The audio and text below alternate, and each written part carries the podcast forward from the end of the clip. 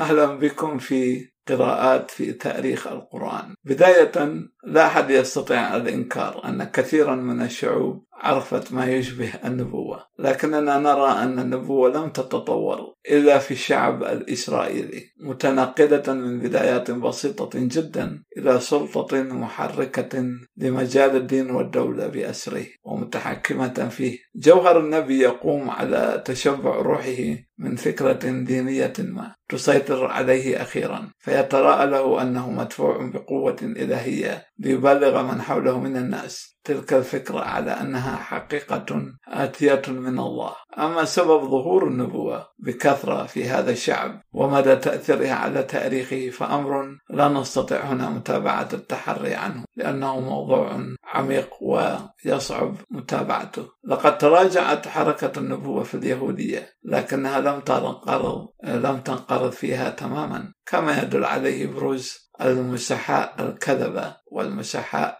هو جمع مسيح، وأنبياء العصر الروماني أيضا. يسوع الناصري كمثال أراد أن يكون أكثر من نبي، فقد شعر أنه المسيح الذي وعد به أنبياء الذي وعد به أنبياء بني إسرائيل، وأنه مؤسس دين جديد للقلب والفكر معا. أجل لقد عرف يسوع كيف يبث في جماعته الاعتقاد بأنه انضوى في مجد الآب كابن الله وسيد المؤمنين رغم الآلام والموت. أيضا يجرؤ بنا الإشارة هنا إلى أن التحرك الروحي النبوي في الجماعة المسيحية الأولى كان له تأثير كبير في تشكيل هذا الدين، لكن هذه الروح اضطرت إلى الانسحاب بعد اندثار المونتانية إلى زوايا, إلى زوايا الفرق الغامضة الأكثر سرية. الحركة النبوية العظمى التي يسجلها تاريخ الكنيسة منذ ذلك الحين نشأت فجأة وبشكل غير متوقع في إحدى الضواحي البعيدة عن حركة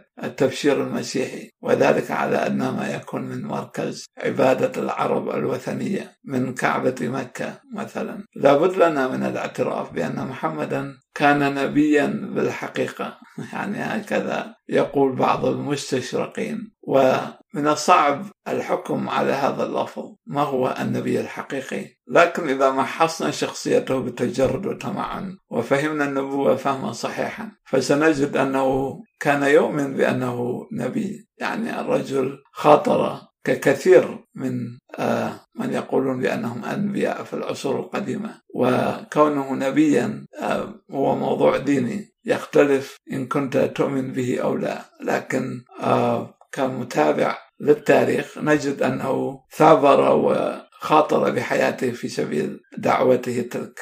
قد يلقي المرء جزافا بالتهمة القائلة أن أهم تعالي محمد مأخوذة عن اليهود والمسيحيين. يقول نوردكا وليست نابعة من عقله. صحيح أن أفضل ما في الإسلام نشأ على هذا المنوال، لكن الطريقة التي اكتسب فيها محمد هذه التعاليم كما يرى نوردكا واعتبرها وحيا أنزله الله عليه ليبشر به الناس تجعل منه نبيا حقا حسب رأيه بعض المستشرقين. وإذا اعتبر المقياس الوحيد للنبوة أن يأتي النبي بأفكار جديدة لم يسمع لا يعني لم يسمع بها قط من قبل، أفلا تنزع النبوة عن كل رجال الله ومؤسسي الأديان؟ طبعا، فكل دين يأتي بشيء قاله سابقوه، يعني لا يوجد دين جاء بكل شيء من عنده.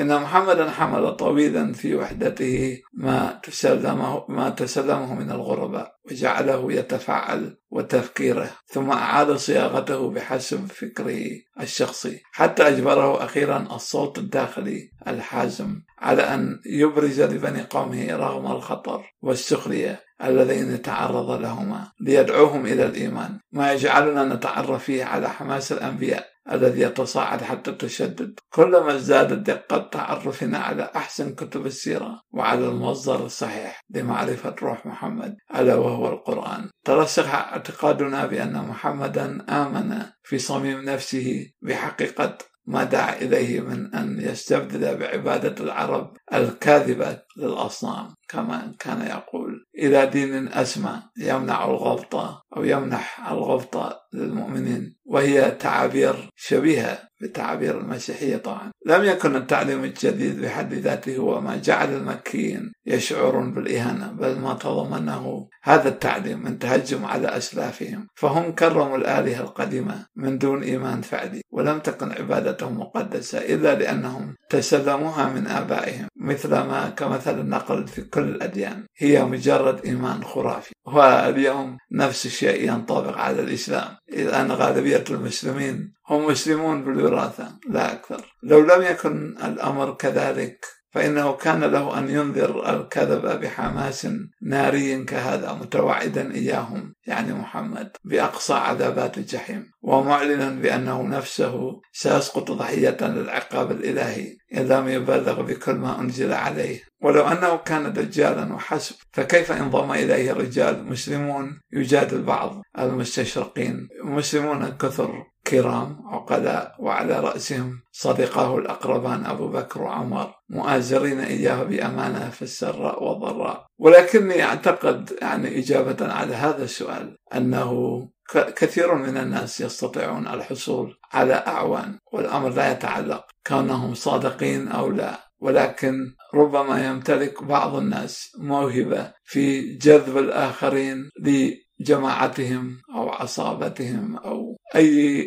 يعني جماعة يحاولون تشكيلها، يعني مثلا جنكيز خان، هتلر، وشخصيات كثيرة شريرة وأيضا شخصيات خيرة فعلت الشيء نفسه. إذن لا أعتقد أن هذا جواب مقنع، لكن بعض المستشرقين يضيفون مجادلين أنه ما يزيد من قيمة الشهادة التي أدها كثير من أتباعه هو أنهم كانوا رجالا من عائلات عالية القدر، متربين على كل ما كان يحوزه العربي الأرستقراطي من كبرياء النسب، فانضموا بسبب حماستهم للنبي وتعظيمه إلى رهط الدين الجديد، بالرغم من أن هذا الرهط كان يتألف في البداية في معظمه من عبيد ومعتقين وأناس من الفئات الاجتماعية الدنيا، وهذا ما احتسب لهؤلاء الرجال عارا كبيرا. يضاف إلى ذلك أمر يود المسلمون بالطبع أن يخفوا، ألا وهو أن محمدا كان بطبعه ضعيف العزم أجل، لقد كان يجادل بعض المستشرقين أنه كان يخاف إلى درجة أنه لم يتجرأ في البدء على المجاهرة برسالته، وهذا موجود في القرآن، لكن الصوت الداخلي أقض مضجعه، لقد وجب عليه أن يعظ وأن يتشجع من حين إلى آخر كلما خانته الشجاعة، وذلك رغم التعييرات والإهانات التي وجهها إليه حتى أصدقائه السابقون. لا يجوز لنا بالطبع أن نصدق كل الأخبار عن الاضطهادات التي عانى منها قبل الهجرة، فمن الصعب أن يكون أعداؤه قد ذهبوا إلى حد الإساءة الجسدية، وهذا لو حصل لكان دافعا لحماته وبني هاشم بأسرهم المؤمنين منهم وغير المؤمنين للثأر دفاعا عن شرفهم. كما أن الروايات حول الإساءات التي تعرض لها أتباعه العزل مبالغ بها كثيرا، وهي تذكرنا بكثير من الروايات الموضوعة عن أتباع المسيح وتلاميذه. غير أن الروح محمد كان يشوبه نقصان كبيران نقصان كبيران يؤثران على سموه، فإذا كانت النبوة بالإجمال تصدر من المخيلة المنفعلة وموحيات الشعور المباشرة أكثر مما تصدر عن العقل النظري، فإن محمدا كان يفتقر إلى هذا بشكل خاص. ففيما كان يتمتع بذكاء عملي كبير لم يكن له من دونه أن ينتصر على كل أعدائه، أعوزته القدرة على التجريد المنطقي إعوزالا شبيه شبه تام، لهذا السبب اعتبر ما حرك نفسه أمرا موحى به منزلا من السماء، ولم يختبر اعتقاده إطلاقا، بل اتبع الغريزة التي كانت تدفع به تارة إلى هنا وتارة إلى هناك، ذلك أنه اعتبر هذه الغريزة صوت الله الذي أتاه، وهذا ما ينتج الفهم الحرفي الظاهر للوحي الذي يقوم عليه الإسلام. يتعلق بما سبق ذكره أن محمدا أعلن عن سور أعدها بتفكير واعٍ القرآن وبواسطة استخدام قصص من مصادر غريبة مثبتة، وكأنه وحي حقيقي من الله. شأنها في ذلك شأن البواكير التي صدرت عن وجدانه الملتهب انفعالا. التهمة نفسها يمكن أن توجه إلى أنبياء الشعب الإسرائيلي الذين نشروا منتجاتهم الأدبية على أنها كلمات كلمات ربي الصباؤوت، لكن صياغة كهذه استعملت في هذا السياق أو ذاك لم تنتج إجمالا من اعتماد الخداع بل من الاعتقاد الساذج. فالأنبياء ليسوا فقط أثناء الغيبوبة أوساطا للألوهة، بل إن كل تفكيرهم وعملهم يظهر لهم انسكابا مباشرا للفعل الإلهي. رغم ذلك فإن محمدا كما سنرى لاحقا لم يجمع لم يجمع كل ما أوحي إليه في القرآن، ولم يزعم على الإطلاق أن أقواله كلها كانت وحيا. وبما أنه لم يكن في وسعه أن يفصل بين الروحيات والدنيويات، فغالبا ما استخدم سلطة القرآن ليفرض أمورا لا علاقة لها بالدين. لكن من العدل ألا نتجاهل من جهة أخرى أن الدين ونظام المجتمع في ذلك الحين كان كان وثيقي الارتباط، وأن إنزال الله إلى أكثر الأمور إنسانية إنما يرفع على العموم من شأن الحياة اليومية إلى مستوى إلهي كما يجادل بعض المستشرقين. وجب على محمد وهو مفكر بسيط أن يعتبر كل شيء مباحا ما لم يتعارض هذا الشيء وصوت قلبه ونزواته أحيانا، وإذا لم يكن مرهف الحس ثابته تجاه الخير والشر. وهذا الحس لا يحفظ من العثرات الداعية إلى القلق إلا من كان على أرقى درجات الإنسانية كما يرى نوردكا، فإنه لم يتوانى عن استخدام وسائل مرذولة من أجل حتى ما يسمى الخداع باسم الدين كما يجادل مستشرقون آخرون من أجل نشر ما آمن به. وفيما أن الكتاب المسلمين يخفون هذه المعالم، يميل كتاب سيرة النبي الأوروبيون إلى الانزلاق إلى الانزلاق من غضب أخلاقي الدافع إلى آخر بسبب تصرفات محمد. لكن موقف كلا الفريقين لا يستند إلى شاهد تاريخي، فلعلها معجزة أن يكون نبيا متحررا من الخطأ والخطيئة كما يجادل نوردكا، خاصة إذا كان هذا النبي إلى جانب نبوته قائدا عسكريا ورجلا سياسيا مثل محمد. ولو تسنى لنا أن نتعرف على حياة أنبياء آخرين بالقدر نفسه الذي تعرفنا فيه على حياة محمد لفقد كثير منهم المرتبة الجديدة التي يتمتع بها الآن بسبب ما تحمله المصادر التي لم تصلنا منها إلى شذرات تمت تصفيتها من الشوائب مرارا كثيرة على مر القرون الطويلة. لم يكن محمد قديسا ولم يرد أن يكون كما يقول في كثير من الآيات كسورة محمد سبعة وأربعين تسعة عشر إلى واحد وعشرين وسورة الفتح ثمانية وأربعين اثنان إلى آخره. وليس في وسعنا أن نحدد بدقة مقدار ما يعود إلى عصره شبه البربري أو إيمانه الحسن أو ضعف شخصيته مما نعيب عليه من صفات. الأهم من هذا كله هو أنه كان متحمسا للغاية لإلهه ولخلاص نفوس بني قومه، لا بل لخلاص البشرية جمعاء وإنه لخلاص كارثة. وإنه لم يفقد اليقين الراسخ في رسالته الإلهية حتى آخر رمق من حياته. وهذه إحدى مصائبنا في الشرق الأوسط، إن المصدر الرئيس للوحي الذي نزل على النبي حرفيا بحسب إيمان المسلمين البسيط وبحسب اعتقاد القرون الوسطى وبعض المعاصرين هو بدون شك ما تحمله الكتابات اليهودية، وتعليم محمد في جلدها تنطوي في أقدم السور على ما يشير بلا لبس إلى مصدرها. لهذا لا لزوم للتحليل لنكتشف أن أكثر قصص الأنبياء في القرآن بل الكثير من التعاليم والفرائض هي ذات أصل يهودي. أما تأثير الإنجيل على القرآن فهو دون ذلك بكثير، وسيفضي بنا البحث المتمعن عما هو يهودي ومسيحي في القرآن إلى الاقتناع بأن التعاليم الأساسية التي يشترك فيها الإسلام والمسيحية هي ذات صبغة يهودية. أعني أن أنه كلا الدينين المسيحية والإسلام متأثرتان باليهودية، أو نستطيع أن نقول أنهما منتجان يهوديان. نسوق مثالا على ذلك الشهادة المعروفة في الإسلام لا إله إلا الله، وهي مستقر مستق وهي مشتقات من عبارة يهودية، إذ أن الآية اثنتان وثلاثين في كتاب صموئيل الثاني الفصل الثاني والعشرين تقول الآية: لأنه من هو إله غير الرب ومن هو صخرة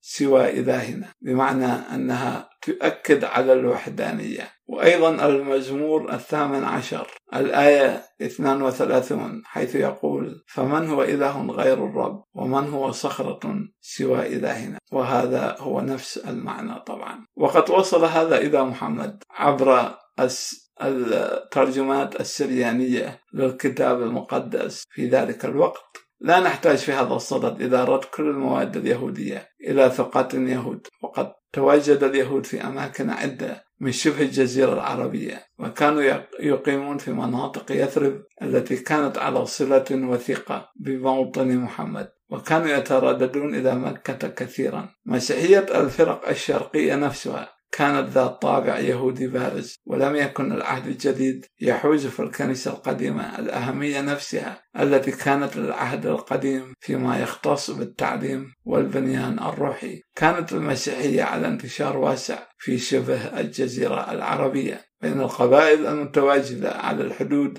الفارسية البيزنطية كقبائل كلب وطيء وتنوخ وتغلب وبكر، وفي الداخل في تميم، وفي اليمن التي كانت منذ زمن طويل تحت سيطرة الحبشة المسيحية، وأيضا بعض ملوكها الذين اعتنقوا اليهودية، ولهذا اختلط الدينان في اليمن. وحيث لم تكن المسيحية متأصلة وجد على الأقل إلمام بها، حتى أن بعض مشاهير شعراء القرن الذي سبق ظهور الإسلام يشي تفكيرهم وتقييمهم للأمور بأنهم كانوا يلمون بالمسيحية رغم أنهم حافظوا على وثنيتهم. ينبغي علينا إذن أن نأخذ بعين الاعتبار التأثير المسيحي على النبي إلى جانب التأثير اليهودي، ولن نتمكن من تحديد مصدر الكثير من هذه المواد، أما البعض الآخر منها فلا شك في أن مصدره مسيحي، ويعني بذلك بعض المستشرقين أشياء مثل التهجد وبعض أشكال الصلاة. ووصف الوحي بالفرقان يمكن اشتقاقه من اللغة الآرامية المسيحية، فرقان بمعنى خلاص، والأهمية التي يحوزها اليوم الآخر يعني يوم القيامة. وأخيرا المكانة السامية التي يحتلها يسوع فوق كل الأنبياء. يستطيع المرء أن يستخلص من كل ذلك أن الإسلام في جوهره دين يقتفي آثار المسيحية، أو بعبارة أخرى أن الإسلام هو الصيغة التي دخلت بها المسيحية إلى بلاد العرب كلها. وتؤكد هذا الربط بسهولة الأحكام الصادرة عن أشخاص عاصروا محمدا، فقد أطلق الكفار على أتباعه لقب الصابئة، مما يعني, مما يعني أنهم اعتبروهم على علاقة وثيقة ببعض الفرق المسيحية مثل المندائيين والكسائيين والمعمدانيين. أضف إلى ذلك أن المسلمين يعتبرون أنفسهم خلفاء الأحناف. وهنا أنا عندي نظرية تتعلق بأنه ربما كان هناك علاقة بين النبي مسيلمة والنبي محمد، وكون مسيلمة يعني كان يسمى بنبي بني حنيفة، وأن تسمية الحنفاء ربما تكون ذات صلة ببني حنيفة، ولكن لظروف سياسية معينة تحولت الأمور إلى مجرى آخر وحكم مسيلمة عليه، يعني حكم المسلمون وورثة محمد على مسيلمة بأن سموه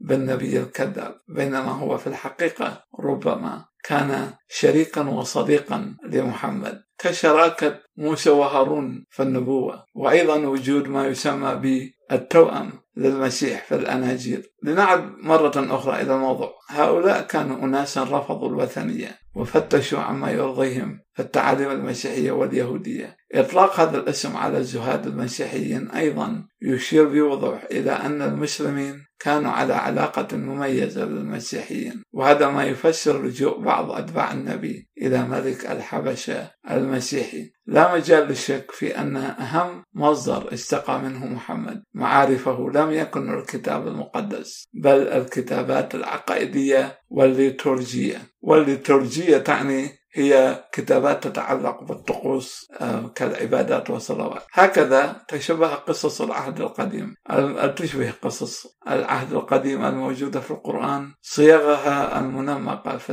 الهاجادة أكثر مما تشبه أشكالها الأولى. أما القصص المستقد من العهد الجديد فهي أسطورية الطابع وتشبه في بعض معالمها ما يشرد في الأناجيل المنحولة. قارن على سبيل المثال سورة آل عمران الآيات من واحد وأربعين إلى ثمانية وأربعين، وأيضا سورة مريم الآية سبعة عشر، بإنجيل الطفولة الفصل الأول، إنجيل توما الفصل الثاني، ميلاد مريم الفصل التاسع. ونجد الجملة الوحيدة القصيرة جدا التي اقتبست حرفيا من العهد القديم في سورة الأنبياء الآية مئة وخمسة التي تقول: ولقد كتبنا في الزبور من بعد الذكر أن الأرض يرثها عبادي الصالحون. قارن هذا بالمزمور سبعة وثلاثين الآية تسعة وعشرين التي تقول: الصديقون يرثون خيرات الأرض ويسكنون فيها إلى الأبد. أما سورة الصف الآية ستة التي يعد فيها عيسى بأن الله سيرسل من بعده رسولا اسمه أحمد فلا أثر لها في العهد الجديد. من الصعب جدا الإجابة على السؤال حول شكل الأدب الديني الذي كان يعرفه اليهود والمسيحيون العرب في ذلك الحين وكميته. من المؤكد أن المسيحيين العرب كما تجدر الإشارة إليه في هذا الصدد غالبا ما كانوا على معرفة سطحية بدينهم، كما يقول شفرينغر وهو أحد مشاهير المستشرقين، وينسب إلى الخليفة علي الآن أنه قال في إحدى القبائل التي كانت المسيحية قد ضربت فيها جذورا ثابتة أن بني تغلب ليسوا مسيحيين، لم يتخذوا من المسيحية إلا شرب الخمر. وهذا ما تنقله تفاسير الطبري والزمخشري والبيضاوي. لكن لابد من أن يكون دعاة ديانتي الكتاب قد أخذوا معهم إلى حيث ذهبوا، ولا يمكنني أن أتصور عدم حصول ذلك. يقول نوردكا: بعض الكتابات الدينية باللغة العبرية أو الآرامية أو الأثيوبية وربما باللغة اليونانية أيضا، وقد وجب نتيجة ذلك على رجال الدين اليهود والمسيحيين أن يترجموا الوصايا والصلوات والأناشيد والعظات إلى اللغات العربية، وفي حين أنهم لم يستعملوا اللغة العربية إطلاقا للكتابة اللاهوتية كما ينطبق مثلا على كتابات سريانية ألفها رجال دين عرب قدماء. لا نستبعد أن تكون تلك الترجمات الشفوية قد ابتدأ بتدوينها قبل الإسلام، وبما أن فن الكتابة كان معروفا لدى المكيين والمدنيين في زمن محمد، وكانت كتابة المراسلات المهمة مثلا كتب محمد إلى الأعراب والعقود كصلح الحديبية وعهد المدينة معروفة أيضا في ذلك الحين، فإنه ليس من المستبعد أن تكون العربية قد استعملت أيضا لتدوين نتاج الشعراء والمغنين والقصاصين. الأدب ينبثق عن كتابة المناسبات، ولا بد من أن تكون الصحف التي كانت تحمل قصائد المدح والهجاء قد شهدت انتشارا واسعا. غير أنه لم تصلنا آثار مجموعة لمؤلف عاش في زمن ما قبل الإسلام. أما فيما اختص بعلاقة محمد بالكتابات اليهودية والمسيحية فلا بد من القول أنه لم يكن مطلعا على تلك الكتابات بلغاتها الأصلية، وذلك بسبب عدم إلمامه بأي لغة أجنبية، ولم يكن التخوف الوهمي من حرمة لمس الكتابات المقدسة الذي يوجد لدى اليهود منذ زمن طويل قبل المسلمين، والذي يلخص بقول لا يمسه إلا المطهرون عقبة لا يمكن التغلب عليها. هذا بغض النظر عن أن الأمر بمنع اللمس لا يحرم على أتباع الديانات الأخرى إلا مس الكتب المقدسة. أما إذا استطاع النبي قراءة ترجمات معربة وفهمها فمسألة لا يمكن الجزم بها اعتمادا على القرآن أو الحديث. تتضارب أقوال المسلمين في هذه النقطة، لكن الأسوأ من ذلك هو أن من يجب من يجيب على هذا السؤال بالإجاب ومن يجيب عليه بالنفي على حد سواء لا يهتم بالحقيقة، بقدر ما يتبع اهتمامات عقائدية أو سياسية معينة، ويستعمل الطرفان السلاح المستحب في العصور الإسلامية الأولى، أي سلاح الأحاديث المختلقة أو المعكوسة. بوجه عام يرفض السنة أن يكون النبي استطاع القراءة والكتابة، فيما يقبل الشيعة ذلك. هؤلاء يرون أنه من غير اللائق أن لا يكون النبي، وهم يعتبرونه مدينة العلم حائزا مبادئ المعرفة. يضاف إلى هذا السبب سعيهم بواسطة حادث مماثل من حياة النبي إلى تقديم عذر للاتفاق الذي عقد بين علي ومعاوية وهم يرفضونه، فيقال أن النبي وقع عقدا مماثلا في الحديبية، فكتب بيده عبارة ابن عبد الله عوض عبارة رسول الله التي رفضها المشركون، لكن صيغة أخرى من القصة نفسها تقول أن النبي شطب بنفسه تلك الكلمات التي رفض علي شطبها، وأن هذا هو الذي كتب محلها الكلمات الجديدة. آخرون يرون ببساطة أن علي نفسه كتب الكلمات الجديدة كما كتب القديمة أيضا. لا يمكننا إذن التوصل إلى نتيجة حول هذه المسألة، خاصة إذا اعتبرنا أن كلمة فكتب لا تعني فقط فعل الكتابة باليد، بل الكتابة بواسطة آخرين، أي الإملاء. هكذا يرد كثيرا في رسائل محمد المحفوظة لدى ابن سعد، وكتب صلعا كتابا كما ينقل ابن سعد في طبقاته، حيث المعنى بالقول هو الإملاء فقط، ويبدو ذلك جليا مما يضاف بعد ذلك وكتب فلان. هكذا يذكر ابن هشام لدى روايته عن اتفاق الصلح اقتباس فبين رسول الله صلعم يكتب الكتاب هو وسهيل إلى آخره نهاية الاقتباس، وهذه إشارة واضحة إذا الكتابة غير المباشرة. أما إدخال كلمة بيده سهوا أو قصدا فيسهل إيضاحه، كما في الحال بالنسبة إلى التحريف الآخر الذي تعرفه هذه الرواية. ولا تثبت رواية أخرى أكثر من ذلك، إذ يقال أن محمد طلب على فراش الموت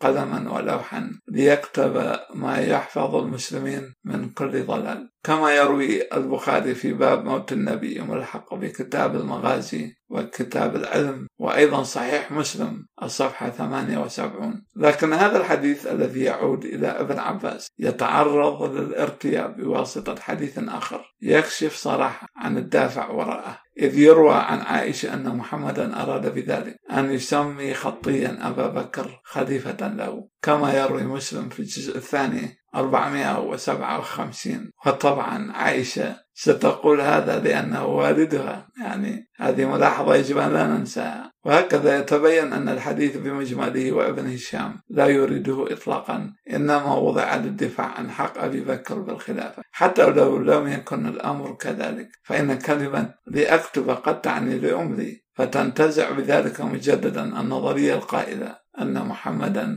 كان يستطيع القراءة والكتابة. وفرضا أنهم لو كتبوها بغير الصيغة التي يمليها كيف كان له أن يعرف؟ وخصوصا أن هناك روايات تخبرنا أن بعض كتاب الوحي كتبوا شيئا مختلفا، وأن محمدا لم يعرف ذلك. إن القرآن نفسه لا يزودنا بما يمكننا من التأكد من هذا الأمر، خاصة من ناحية الموقف الذي يجب أن يتخذه المرء من فعل قراءة، الذي يرد بكثرة في القرآن، وبالأخص في سورة العلق الآيتان واحد إلى ثلاثة. إذا كان الفعل يعني ببساطة الإلقاء والوعظ فهو منذ البداية غير مهم، أما إذا كان فعل قراءة يعني فعلا قراءة ما هو قراءة ما هو مكتوب فهذا لا يسهم بإيضاح المشكلة، إذ أن المعنى هنا بالأمر نصوص سماوية قراءتها لا تستدعي معرفة أي لغة بشرية أو كتابة بشرية، بل الاستنارة الإلهية فقط.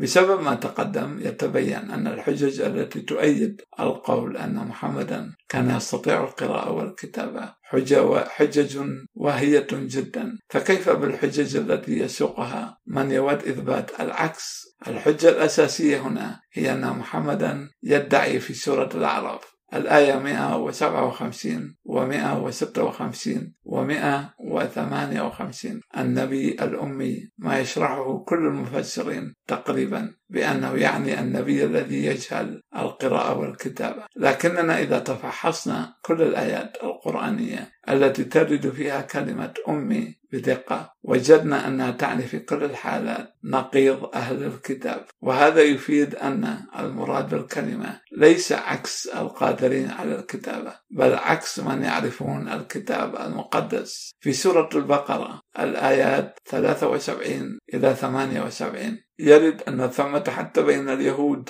أميون كما يقول القرآن لا يفهمون من الكتاب إلا القليل. الكلمة إذن تصف في حال محمد الوضع الذي كان يشدد عليه دائما، وهو أنه لم يكن يعرف الكتب المقدسة القديمة بل عرف الحقيقة بواسطة الوحي فقط. الكلمة لا تعني من يجهل القراءة والكتابة. كلمة أمي ينبغي اشتقاقها من أم من أما، أي لايكوس باليونانية وعالمايا بالآرامية. يدعو اليهود الشعب الذي يجهل الكتابة والناموس أو الشعب القليل المعرفة عمها آريس. نستطيع أن نتجاوز صامتين الاشتقاقات التي ينسبها المسلمون لكلمة أمي. إضافة إلى ذلك يرد في سورة العنكبوت الآية سبعة وأربعين و ثمانية وأربعين أن محمدا لم يتلو أي كتاب قبل الوحي بالقرآن، لكن هذه الكلمات التي تفتقر بحد ذاتها إلى الوضوح قد يرفضها من يدعي أن محمدا فعل ذلك على أنها شهادة المرء لنفسه. أخيرا يدعي أن محمدا أجاب الملاك الذي أمره في بداية الوحي أن اقرأ بقوله ما أنا بقارئ، لكن هذا القول ليس بالغ الأهمية في السياق الراهن لأن الرواية بأسرها قد أضيف إليها فيما بعد الكثير من زخرف القول، ولأن روايات أخرى تورد ما أقرأ أو فما أقرأ أو وما أقرأ. الأسباب التي يسوقها كلا الطرفين أسباب وهمية إذن، والمعلومات التي تفيد بأن محمدا كان يستطيع الكتابة قليلا وبشكل سيء هي أيضا ذات قيمة ضئيلة. فهو يقول في إحدى الروايات حول أول الوحي لا أحسن القراءة، وفي الرواية المذكورة آنفا حول صلح الحديبية يقول بعضهم ليس يحسن يكتب فكتب. كلا الصيغتين تنكشفان كمحاولتين ضعيفتين أتى بهما فكر غير نقدي يحاول التوسط بين الروايتين المتضاربتين، لكن الحديث الموضوع يمكن أن يحتوي في الوقت نفسه على شيء من الحقيقة، فلا يستبعد أن يحوز رجل وجد في محيطه القريب عشرات من الرجال الذين استطاعوا القراءة والكتابة ليس فقط بوصفه تاجرا ما يحتاجه من الصنعة، ليس فقط من أجل تسجيل البضائع والأسعار والأسماء، بل أيضا بسبب اهتمامه بكتب اليهود والمسيحيين المقدسة التي سعى إلى أن يتعمق بها معرفة. لكننا إذا نفتقر إلى أي معلومات وثيقة علينا أن نكتفي بالنتائج التالية وهي بالطبع في غاية الأهمية. أولا أن محمدا نفسه لم يشأ أن يعتبر عارفا بالقراءة والكتابة، ولهذا السبب أوكل آخرين بقراءة القرآن ورسائله. ثانيا أنه لم يقرأ بتاتا الكتاب المقدس أو آثار أخرى مهمة، وهاتان نقطتان أنقلهما من نوردكا حيث أن هذه نتيجة بحثه. شفرينغر أيضا يريد أن يجعل منه عالما بالكتب فيعلن أنه من المؤكد أن محمدا قرأ كتابا حول العقائد والأساطير بعنوان أساطير الأولين. كان الوصف الذي أطلقه بأن قريش على قصص محمد وتعاليمه المفيدة روحيا والتي بدت لهم مملة، كما أن القرآن يذكر أن بني عاد سموا أحاديث النبي هود خلق الأولين، ما جعل شفرينغر يفتش عن اسم كتاب كهذا، لكن مما ينافي صفة النبي يعتمد فقط على ما يتلقاه بنفسه من الوحي أن يستعمل كتابا بالعموم معروفا ويتصدى في الوقت نفسه للاتهامات بطريقة غير مجزية. حتى لو كان محمد يعني كتابا ما فهو لن يقول هذه فقط أساطير الأولين، بل هذا من أساطير الأولين. وليس من فائدة في إعلان شفرينغر أن صحف إبراهيم كما في سورة النجم الآيات ستة وثلاثين و سبعة وثلاثين وسورة الأعلى تسعة عشر أي الوحي الذي نزل بحسب رأي محمد على إبراهيم وعلى موسى ليست إلا هذا الكتاب الذي استعمله محمد. هذا سيعني أنه كشف للعالم عن مصادره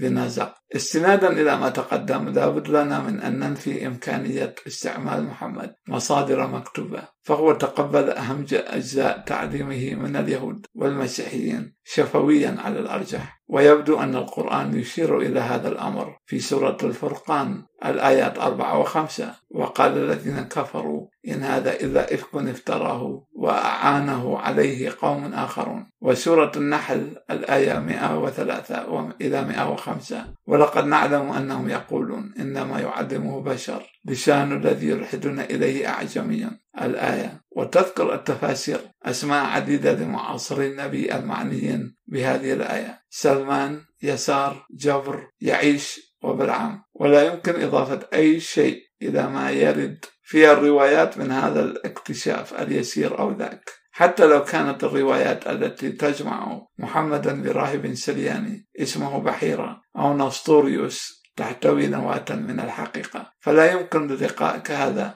أن يكون ذا أثر بالغ في نبوته. فحتى لو كان محمد سافر سوريا مرارا والمئات من بني قومه قاموا بهذه الرحلة سنويا، لم يكن من الضروري لوثني من مكة أن يذهب إلى سوريا أو الحبشة ليتعرف على ديانات الوحي، ولا أن يأتي مسيحي سوري أو حبشي إلى مكة ليتم ذلك، ففي مكان غير بعيد منها تواجد ما يكفي لهذا الغرض من اليهود والمسيحيين. لقد توفرت إذن قنوات اتصال عديدة ومتنوعة سرت عبرها المعارف الدينية إلى محمد، لكن اليقين البالغ الحماس الذي امتلكه محمد واثقا من رسالته الإلهية لم يدع له إلا مصدرا فعليا واحدا للحقيقة، ألا وهو الله وكتابه السماوي، كما يقول نوردكا. طبعا يضيف شفرينغر إلى مصادر محمد الشفوية زيد بن عمرو ابن نفيل الذي قاوم عبادة الأصنام في مكة زمنا طويلا قبل ظهور محمد، كما تورد بعض الأخبار التي تم للأسف إجراء تعديلات عليها من وجهة نظر إسلامية بحتة. لعل محمدا قد تلقى بالفعل من هذا الرجل ما دفعه للمرة الأولى إلى التفكير في الدين، لكننا على جهل تام بالتفاصيل. شفرينغر يتمادى في استنتاجه مما وصلنا من أقوال زيد، وهو يشبه القرآن كثيرا، إن محمدا لم يستعر من ذاك فقط تعاليمه بل أيضا تعبيره.